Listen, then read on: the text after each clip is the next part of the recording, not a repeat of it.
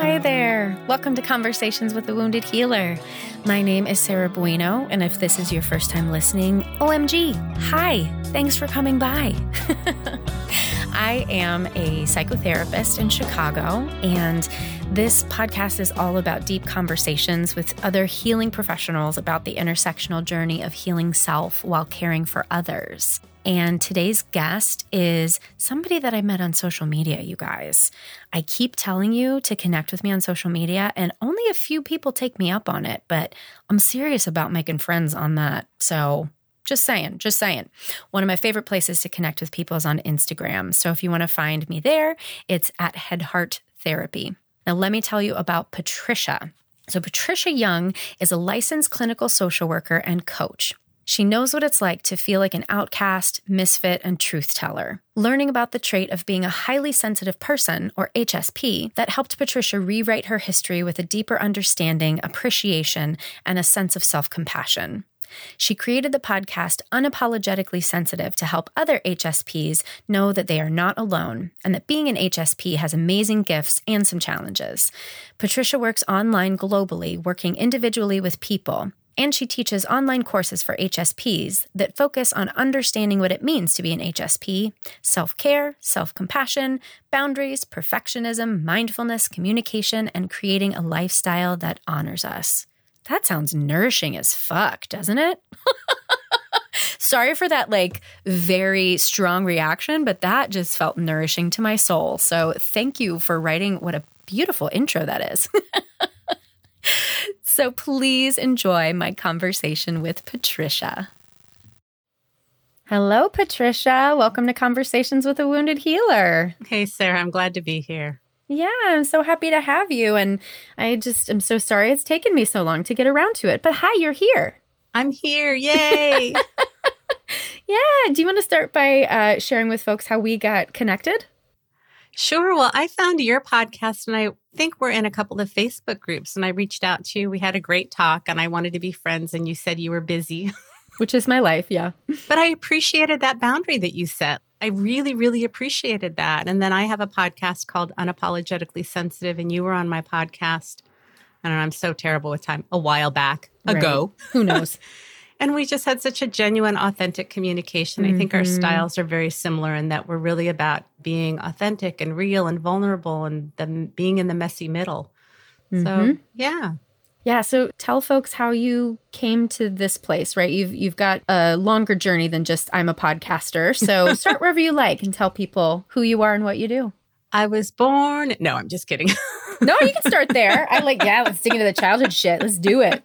Well, it, it is interesting. My mom left home when she was 16. She had a pretty abusive uh, relationship. And when she had me, she didn't stay with my birth dad. And then she remarried. My mom was very anxious. The rules had rules. And mm. there were some very positive things that my mom was able to offer me growing up. And, you know, she was a single mother who was really anxious. My dad left when he was five. So I kind of made up this story about, you know, the reason why I'm so in tune with people's feelings and so sensitive and responsive is because it was for survival. Mm-hmm. And I was born an old soul. I wasn't, yeah. I had this narrative even with my husband, like he's the fun parent. Oh. But, anyways, I became a therapist and learned about the trait of high sensitivity. And it really just made sense to me. And I really went back and rewrote the narrative of my life. I knew I wanted to do a podcast about vulnerability. And when I learned about the trait of high sensitivity, it's like, this is it. So I launched my podcast, Unapologetically Sensitive. If you've been told you're too sensitive, you think too much, you worry too much, you can't take a joke, you're too dramatic, you're too intense, you may be a highly sensitive person and it's something that's innate. It's how we're born, it's how we're wired. If we have a difficult childhood, like I did, research shows that you're more inclined to have higher incidence of, of anxiety and depression, which I did. Mm-hmm. And if you, you know, have a parent that's really in tune with you, then the outcomes are very great half of our clients in therapy are highly sensitive people because we want to learn, we want to grow. So the thing is that we do really well in positive environments. It's called differential susceptibility. So you put us in a positive environment and we're going to do better than the other 80%. You put us in a poor environment, a stressful environment, and we're going to do worse than mm. the other 80%. Hmm. Wow. It's it's estimated that about 20% of the population. I heard Dr. Aron, she's the one that coined the trait highly sensitive person mm. back in the 90s. It's also called differential, no, sensory processing sensitivity mm. is the other research based term. Mm. And I think the thing is that being a highly sensitive person, we're deep thinkers. We feel things deeply. We notice things that other people don't. There are parts of our brains that are wired differently. We've got a finely tuned nervous system, but we often come up with solutions to problems that other people don't because we see so many aspects. And the challenge that I have with the term is I think people think of somebody who just cries a lot and is emotional, and there's so much more to mm-hmm. it, and we mm-hmm. have so many strengths. And our culture doesn't really value sensitivity. So we do have strong emotional responses to things. We have a lot of empathy. We're very caring. We care about social justice issues. We don't like, you know, watching violence or watching people or animals get hurt. But we also tend to be the healers, the change makers, the justice makers, because that sense of inequity just really rubs us the wrong mm-hmm. way. When did you, I guess, notice for yourself that maybe you were responding in a, in a way that people were categorizing as sensitive? Like, when did it kind of stand out for you? I don't, I don't think, well, because of how I grew up, feelings were not okay. So if I had to mm-hmm. cry, I had to go to my room and my mom, you know, like I had a blackboard outside of my door. I love my mom. She lives with us. We've done repair work. So I mm-hmm. just want to be really clear. But I could write my feelings on my board, but it just was too overwhelming for her. So the way that mm-hmm. I learned to cope was by being incredibly intellectual. Mm. And when I was 30, I moved into a recovery home for my eating disorder. And every morning we did a feelings check in with like the seven mm. words of angry, sad, uh, lonely I, mm-hmm. I, couldn't even tell you what a feeling was. And mm. I had a mm. contract where I could only speak in one sentence because I'd use I'd learned to oh use oh words gosh. as a way. Yeah.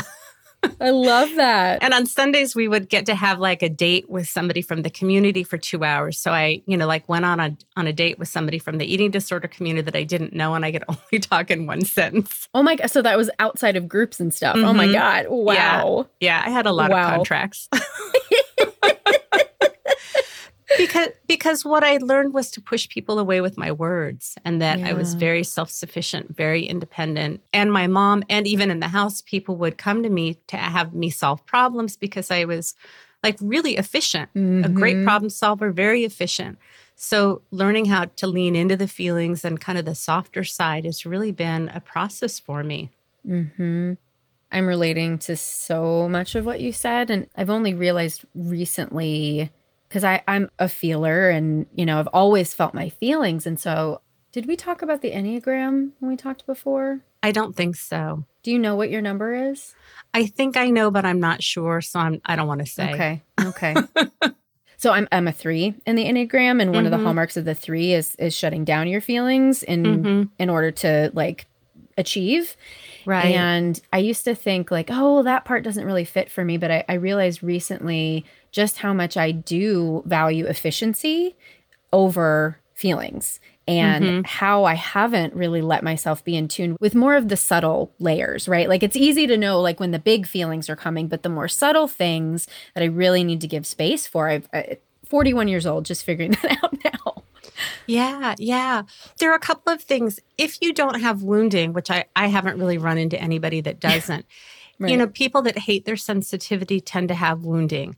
And I find that either people are so into their emotions that they really have a hard time regulating their emotions and so they learn to kind of they their healing is about learning how to have distress tolerance and manage their emotions mm-hmm. and kind of use more of their thinking brain and for me you know i live from my neck up and so like i intellectually i excel but then i've really had to learn how to slow the process down and to, to be yeah. with feelings and to sit with feelings so depending mm-hmm. on what mm-hmm. your experience was in childhood we really want to try and get a balance between the two as, as much as we can right and to be clear i mean what you experienced was trauma oh yeah absolutely and that's what all of us have experienced like everyone yeah. Well, and it's interesting that, you know, on my podcast, I have some pretty significant attachment injuries and, you know, they mm-hmm. still come up. And like, I have some amazing mm-hmm. relationships with other highly sensitive therapists.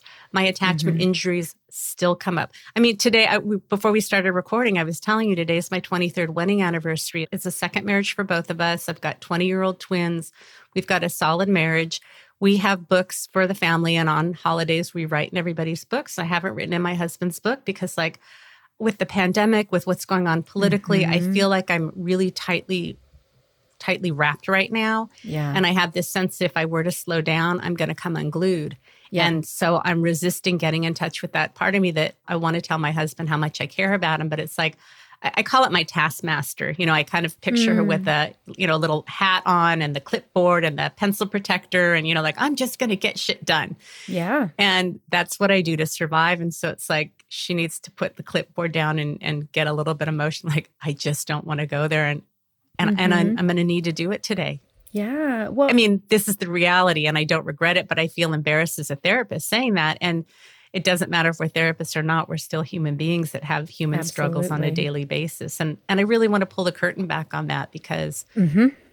we're just humans right right and to slow down and allow yourself to feel the feelings potentially means opening up some stuff that's going to take a little bit of time and that's not efficient yeah yeah i have right? a very busy day today mm-hmm, mm-hmm. I'm realizing that too, that that's part of I need to slow down and I need to create more space so that I do have time to feel these feelings instead of I'm so good at just plowing through and then, you know, being exhausted at the end of the day and wondering, why why am I not feeling good? Why am I sad? Why am I anxious? Oh, cuz you haven't been able to like let yourself have the feelings move through. Yeah. Well, I've had a week filled with a lot of conflict, having to deal with some other people and some setting more boundaries, having to ask somebody mm. to step down from a position. Mm. So I do go into my feelings and I can tolerate them. But when it comes to, I think the really, well, and with this big stuff that was going on, I shared it with two friends and said, like, if you, we use Marco Polo, an app that's, yes. that's I, you know, leave information and when they're ready, they leave it back. And on both yeah. of them, I said, like, if you want to get really pissed off on my behalf, I'd be okay with that. And yeah. one did, and the other kind of glossed over it. And so I had to go in and say, like, hey, this was a really big thing. And I, I feel like you really did not, mm-hmm. I, I, don't feel like it was important in the way that you responded. Mm-hmm. And like that felt vulnerable. And mm-hmm. so having to sit with the discomfort and how that, you know, tags onto my attachment injuries. And then I had to walk, okay, so if that pisses her off and she doesn't, you know, respond, like that's okay but i'm i'm seeing how much of my history is about having people not respond in healthy ways and people coming back at me. Right. And this isn't what happened and i knew that this was a solid relationship and it still brings up that attachment injury that i had to sit with throughout the day. So it's been a high intensity week as far as doing really hard things and setting boundaries and getting clearer on the things. You know i feel like i'm good at boundaries but this was kind of like a whole new level of having to set boundaries and not not caretake people. So mm-hmm. it's a workshop. Well, good job. Thank you. Seriously. It's you know, for for someone who cares so much about what other people think and feel and like this desire for connection, I am completely relating to that boundaries thing too, right? Like I, I had an issue that came up with a staff member last night and I was talking to my husband about it and I was like, first of all, I was like, okay, I'm feeling a feeling and I need to talk about it. And then, of course, we went right into problem solving. And then I was like, no, no, no, back up. Let me feel the feelings. And I had to remind myself, like, as a boss, it's not my job to make everybody happy, but then I have to tolerate the consequences of that. And it's so fucking hard. Yeah, yeah.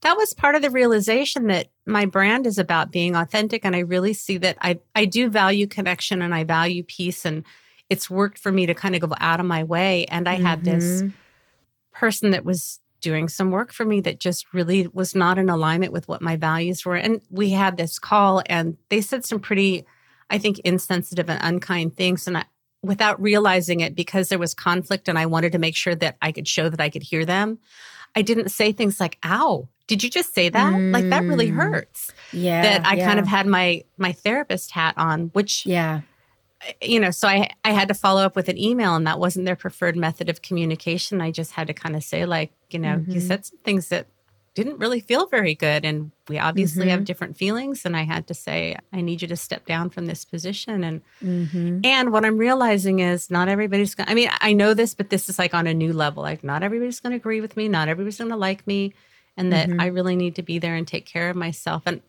like I do this on other levels. I don't know how to articulate, but like then, you know, you kind of have to level up and it's like now we're doing like master's level boundaries or something. Mm-hmm.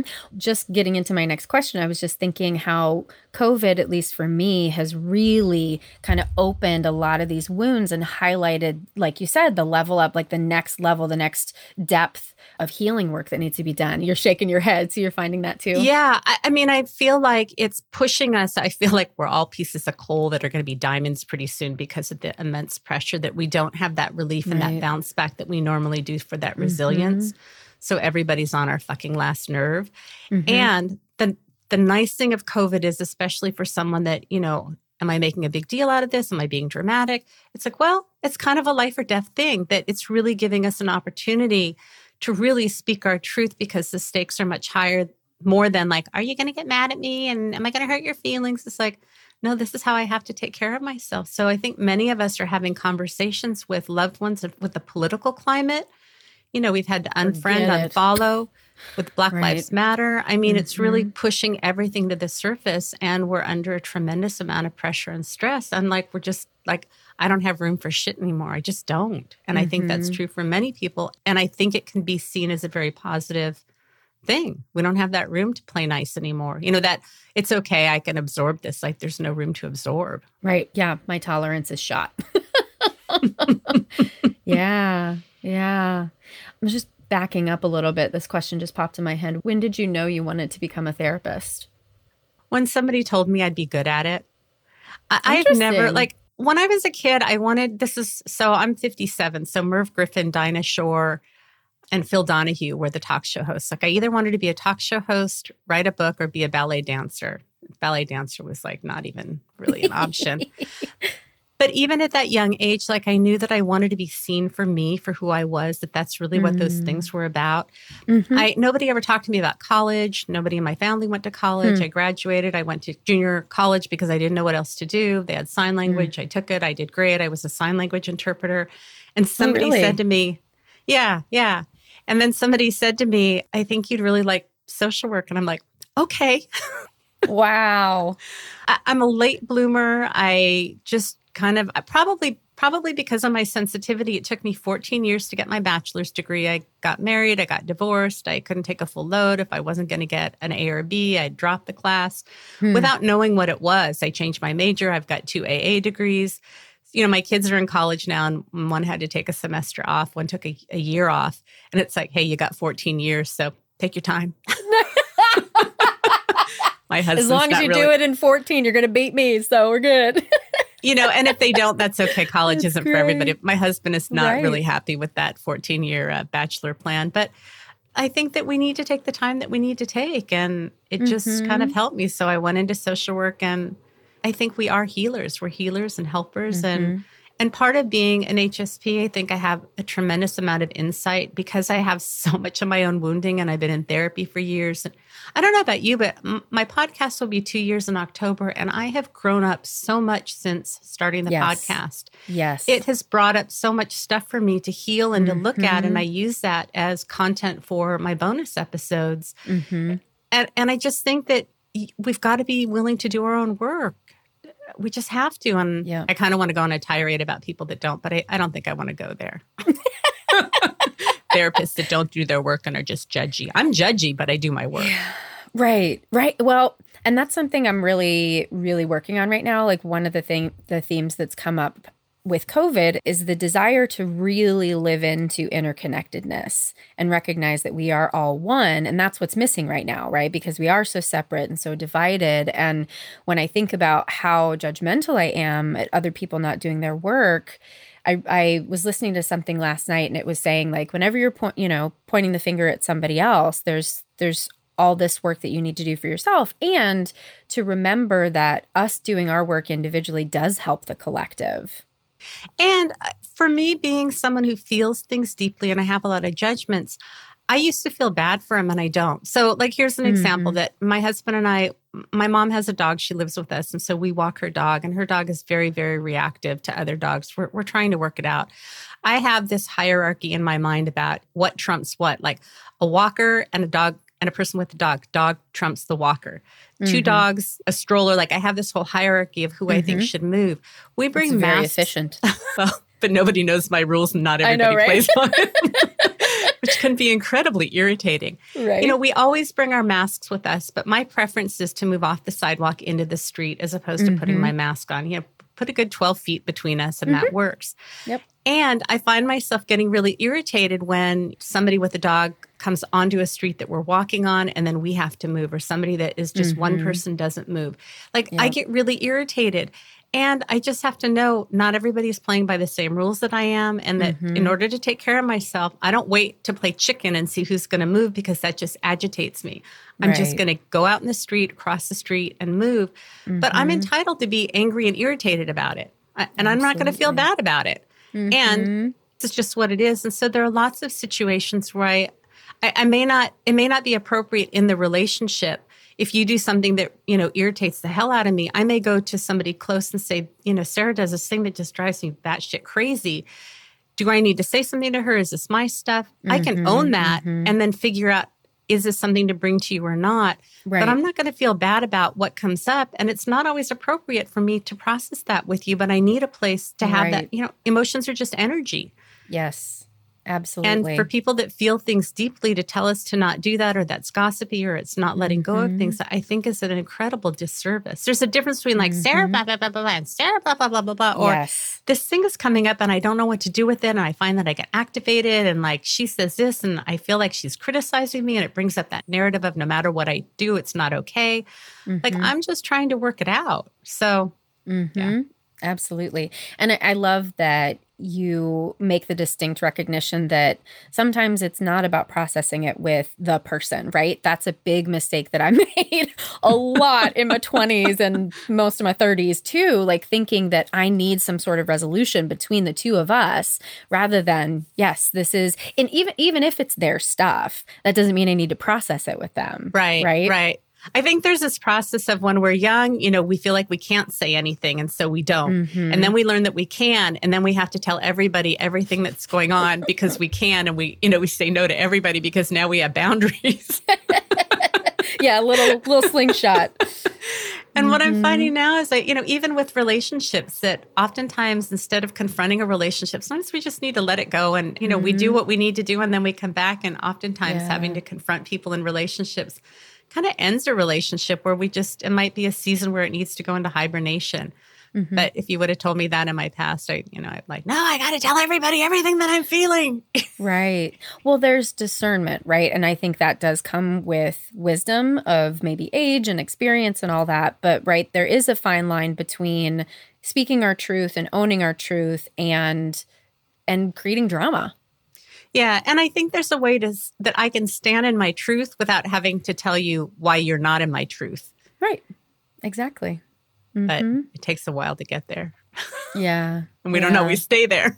Right, right. and it's not a destination, right? It's a moment to moment and depends on the relationship, depends on the trigger. All these sorts of variables make a difference. Sure. Sure. Yeah. Yeah. One concept that I've been thinking about lately that I Googled and not a lot of information comes up, but it came up in terms of like being an empath and highly sensitive person is unmanaged empathy. hmm Is that a term that you can speak on? I haven't heard that before. I know when COVID started, I was using the term em- empathy overload. That, you know, even back in March when we were looking at what was going to happen to schools, I was, I, you know, my kids are Mhm. grown, they're in college. And so I don't have to send kids back to school. But I was really worried about like, what about the parents at work and that have kids and how are they going to manage? And it's like, that does like, that's, there's nobody in my life that that fits. And I was really feeling a lot of pain. And I think that it's Mm. very easy for us to have empathy. I, I think, too, that just collectively what's going on in the world right now can be really hard because Mhm. it's hard to just not absorb some of that. My understanding of an empath is that I can't tell what's mine and yours. That if you're angry, then I get angry. Mm. If you're sad, I get sad.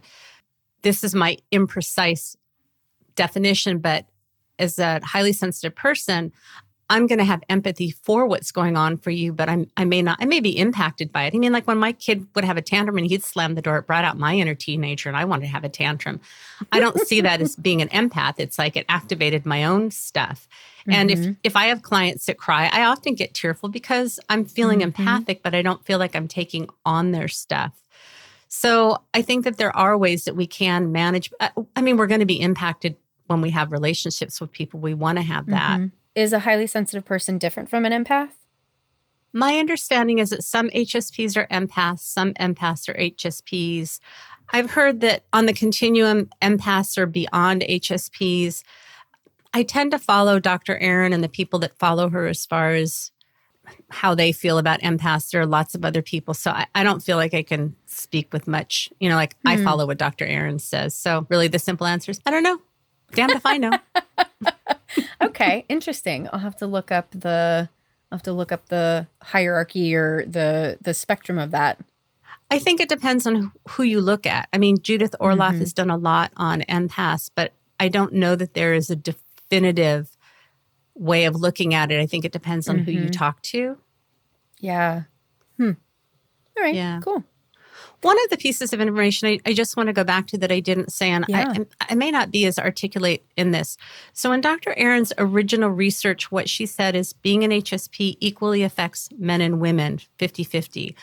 I don't know that there's been any research done on how that affects people that are non binary, if people mm. fall somewhere else on the gender spectrum but mm-hmm. it's often assumed that this affects women more than men. And, and for the hmm. few men that I have in my group, they often say it's really challenging being a highly sensitive male.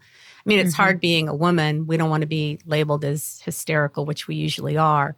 Right. But I think it's even harder for men. Absolutely. Yeah. Mm-hmm. Well, let's slide into the healer talk. Okay. Because you, you already you, you kind of already told us that you you consider yourself a healer, but say more. What do you think? Well, really my mission with the work that I'm doing. I do therapy and I do coaching. I teach an online course for HSPs. And really, my mission for my podcast is I want people to know that they're not alone and that there's not anything wrong with them and mm-hmm. that our mm-hmm. perceived weaknesses are really our superpowers. And I really believe that for every negative that we're told about our trait, that we have a corresponding strength and really learning to lean into that and to change the narrative mm-hmm. around what we've been told it still comes up for me. I mean, mm-hmm. and it's mm-hmm. interesting. My son was just down the other day and we were talking. And again, like I said, I have this narrative that, you know, my husband's the fun parent and I'm not. And there's some truth to that. I have two kids. They each have girlfriends. And my son was saying how much, you know, his girlfriend and my other son's girlfriend, like they love being with Steve because he can talk to anybody about anything. And he really can. He has this amazing ability.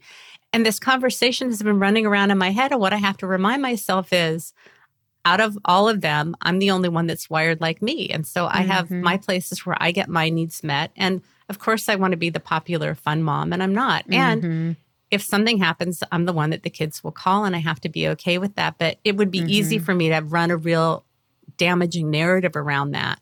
And, right. and I kind of perpetuate it with my, you know, my husband's the fun dad, but he kind of is. How did you make that shift for yourself from judging these parts of yourself to embracing them? That's what I'm hearing. Yeah, I you know using mindfulness and naming things I think is the is one of the most powerful things of just naming what's going on.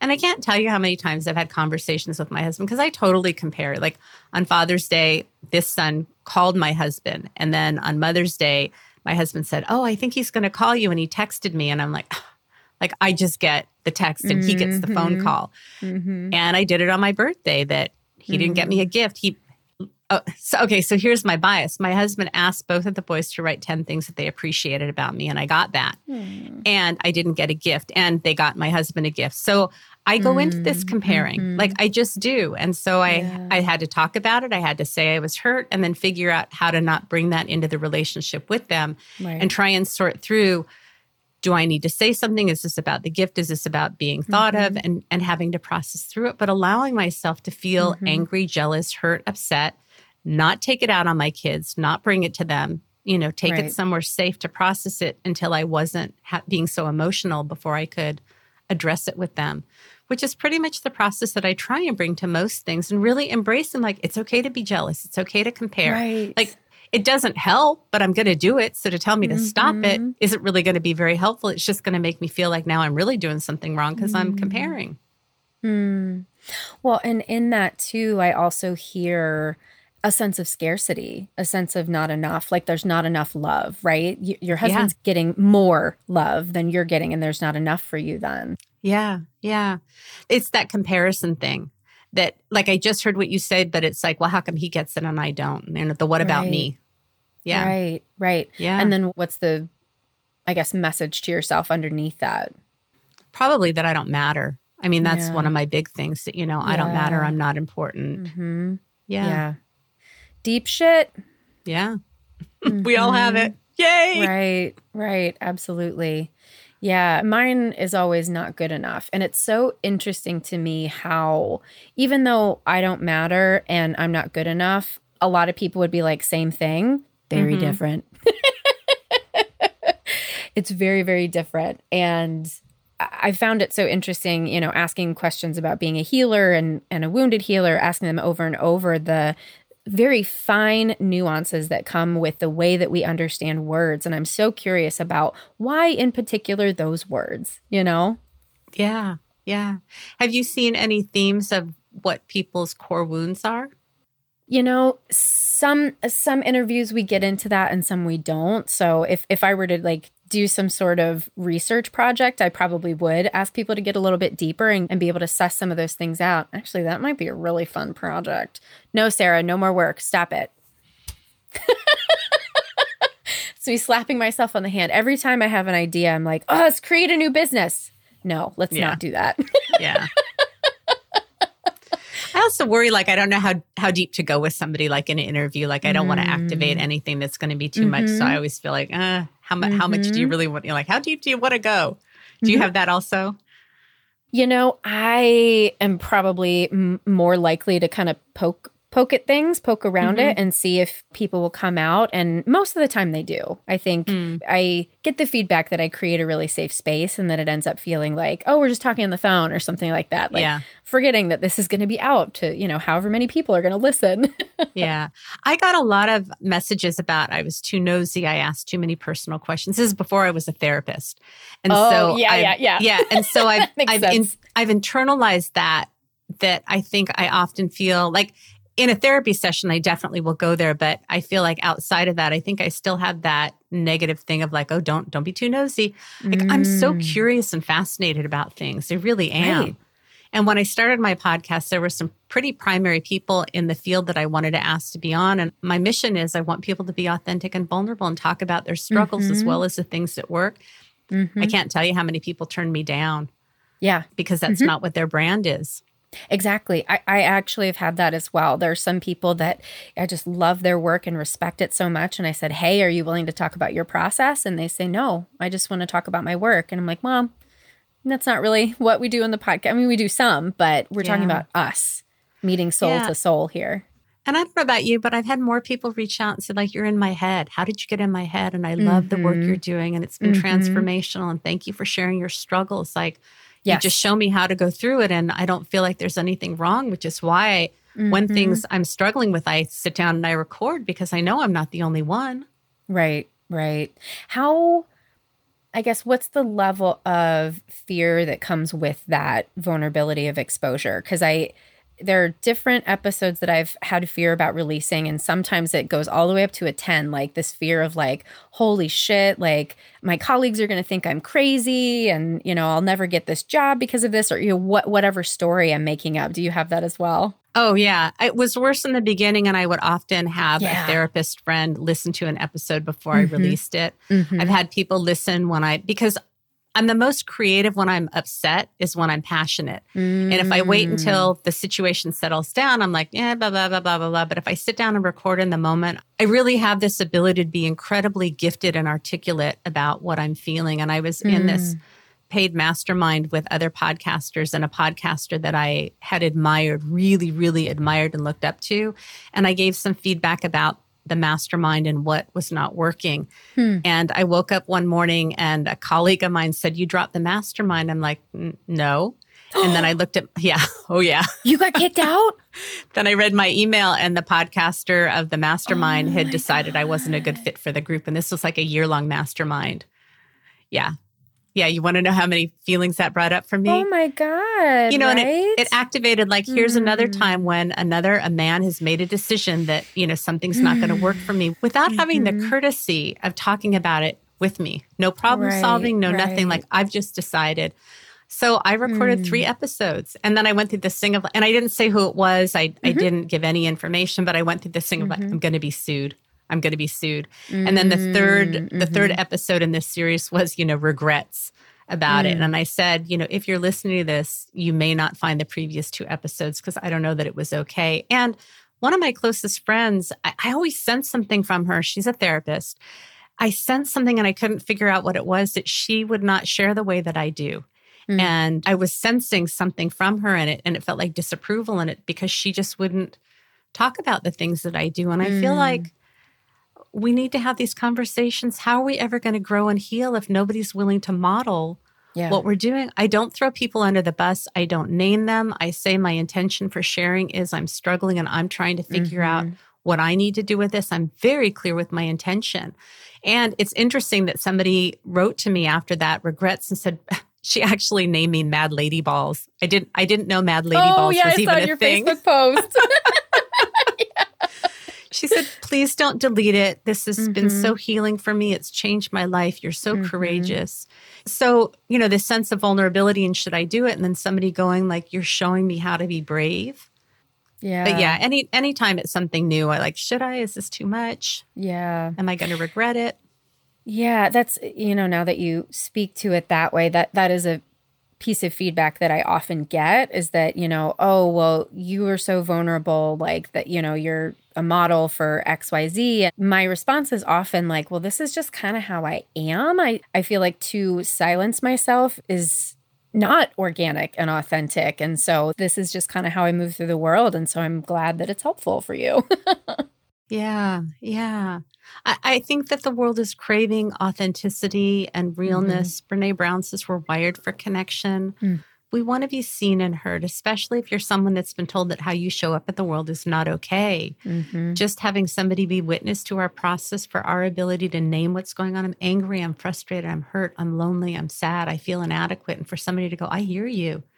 Man, that is so healing. That is so mm-hmm. healing. Absolutely. And for me, it's also being seen.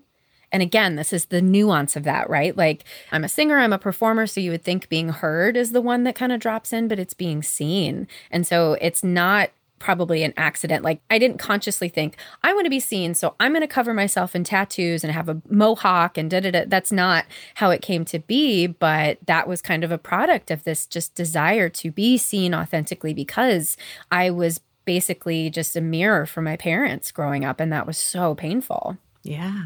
Yeah.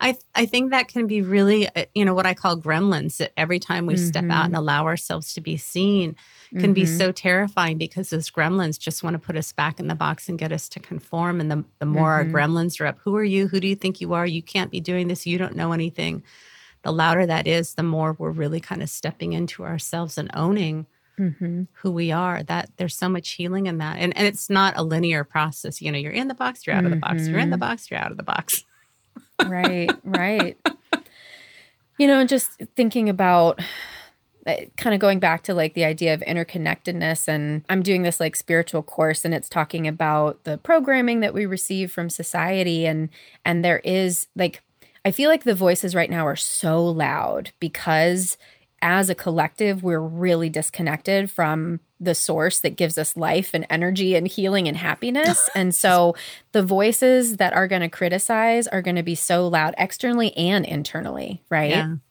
Yeah. Yeah, I mean, this is a crazy ass time that we're living in, and I and unfortunately, mm-hmm. I think that we're going to see more crazy ass shit in 2020. Mm-hmm. I, I, just I stopped saying like I can't believe this. What else? I, I just stopped saying that because right. every day I'm like, I can believe it. Yeah. How can you make that shit up? Right.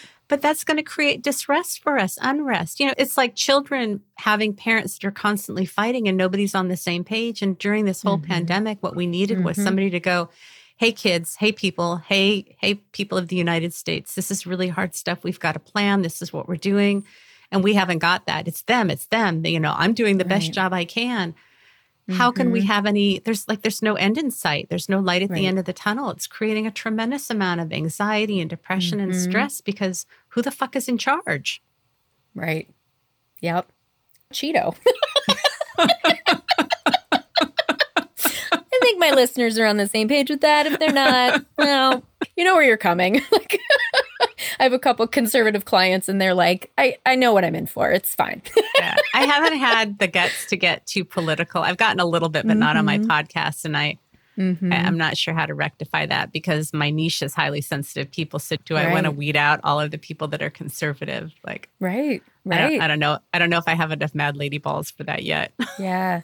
You know, it's a really hard decision. And when things went down with George Floyd, I recognized how important it was for me to share what I've been learning in terms of anti racism. And I find like politics and racism and that kind of stuff that's like quote unquote impolite to talk about in mixed company, that's how we perpetuate it. So I decided for myself, I am going to bring it into the light and I'm going to keep talking about it. And it's going to piss people off. Like whenever I do presentations, I'm putting anti racism stuff in there and I've gotten negative feedback. And I'm like, well, th- I know I'm on the right side of history in terms of anti racism. So I'm going to keep doing it. Yeah, no. And I did the same thing. And then just trying to Mhm. figure out, like, trying to go back to what is my purpose and intention and how do I do this mindfully and incorporate what's important. And I find too that, like, I just kind of want to go with whatever I'm feeling. If I'm feeling this, and those are the people I want to interview. And if I'm feeling that, Mhm. and that's just kind of how I ride. I, I keep having the sense that I should be more linear and more not like me, but it's just not how I am. So, Yeah. yeah. Yeah, I hear it. Well, we're coming close to the end, but I want to make sure we talk about wounded healer. I want to hear your thoughts on that term. I think that so many of us that go into the healing professions do it because of our wounding, whether it's conscious or not.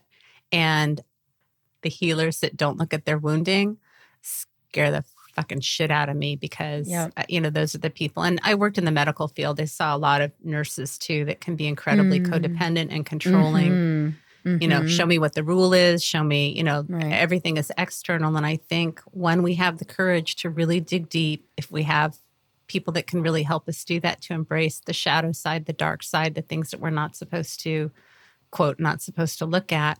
And we Mhm. start to, to be okay with that, be okay with all of our feelings, all the things that come up.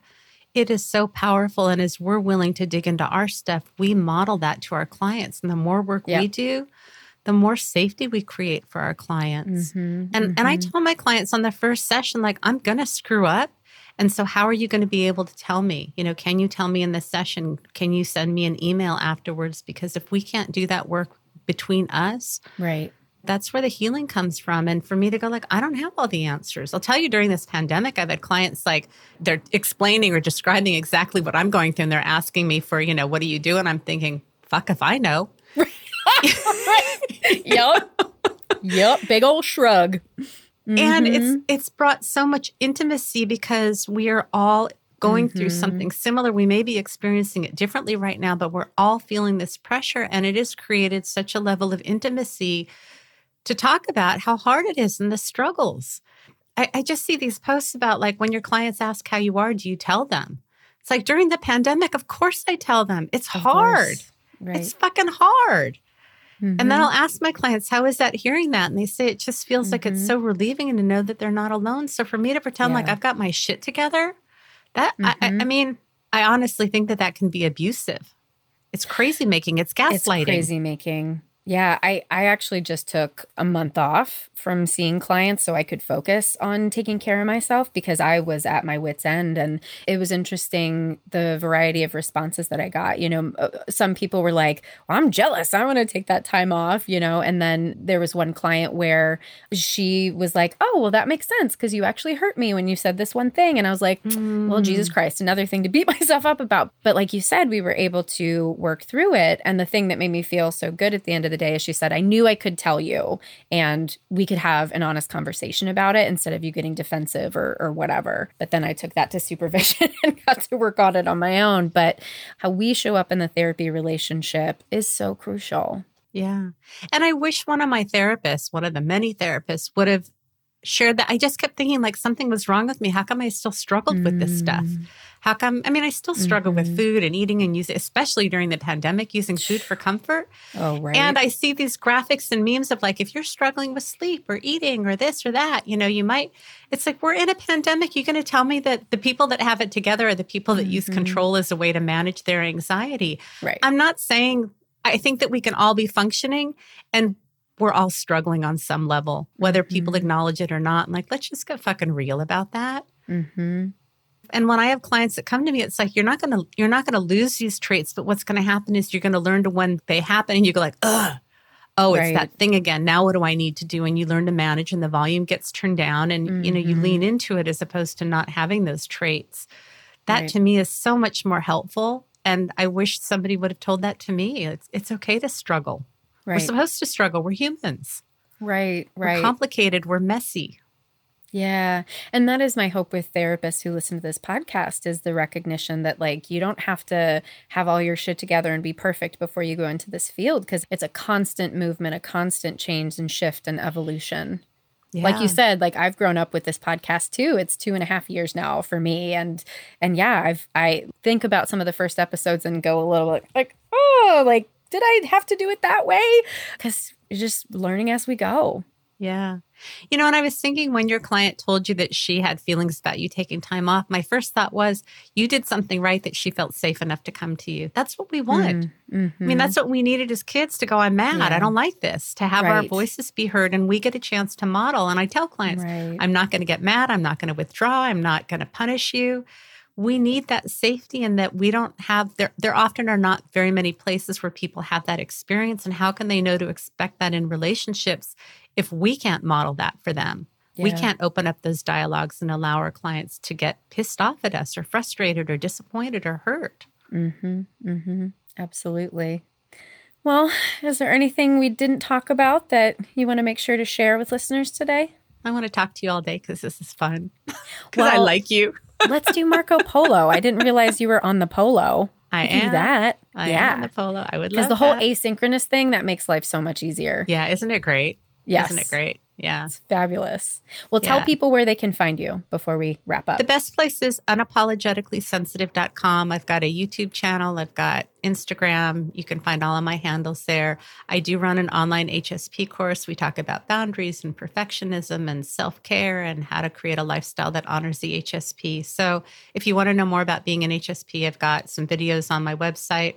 I'm just really passionate about like, we're really fine the way that we are. We just need to kind of work through some stuff to really see what those strengths are and have those amazing connections. awesome. Yeah. Well, Patricia, thanks so much for being here today. Oh, thank you, Sarah. It's really been it's been a fun conversation. I like this. I'm not surprised. It's my COVID treat for today. Yay! Thanks so much to Patricia for joining us today. If you want to learn more about Patricia and her podcast Unapologetically Sensitive, you can visit us at www.headhearttherapy.com slash podcast. Thanks as always to Andrea Klunder and the Creative Imposter Studios for editing, to Liam O'Donnell for the album art, and to Ben Mueller for our theme music. Thanks to you two for tuning in. Until next time, bye bye.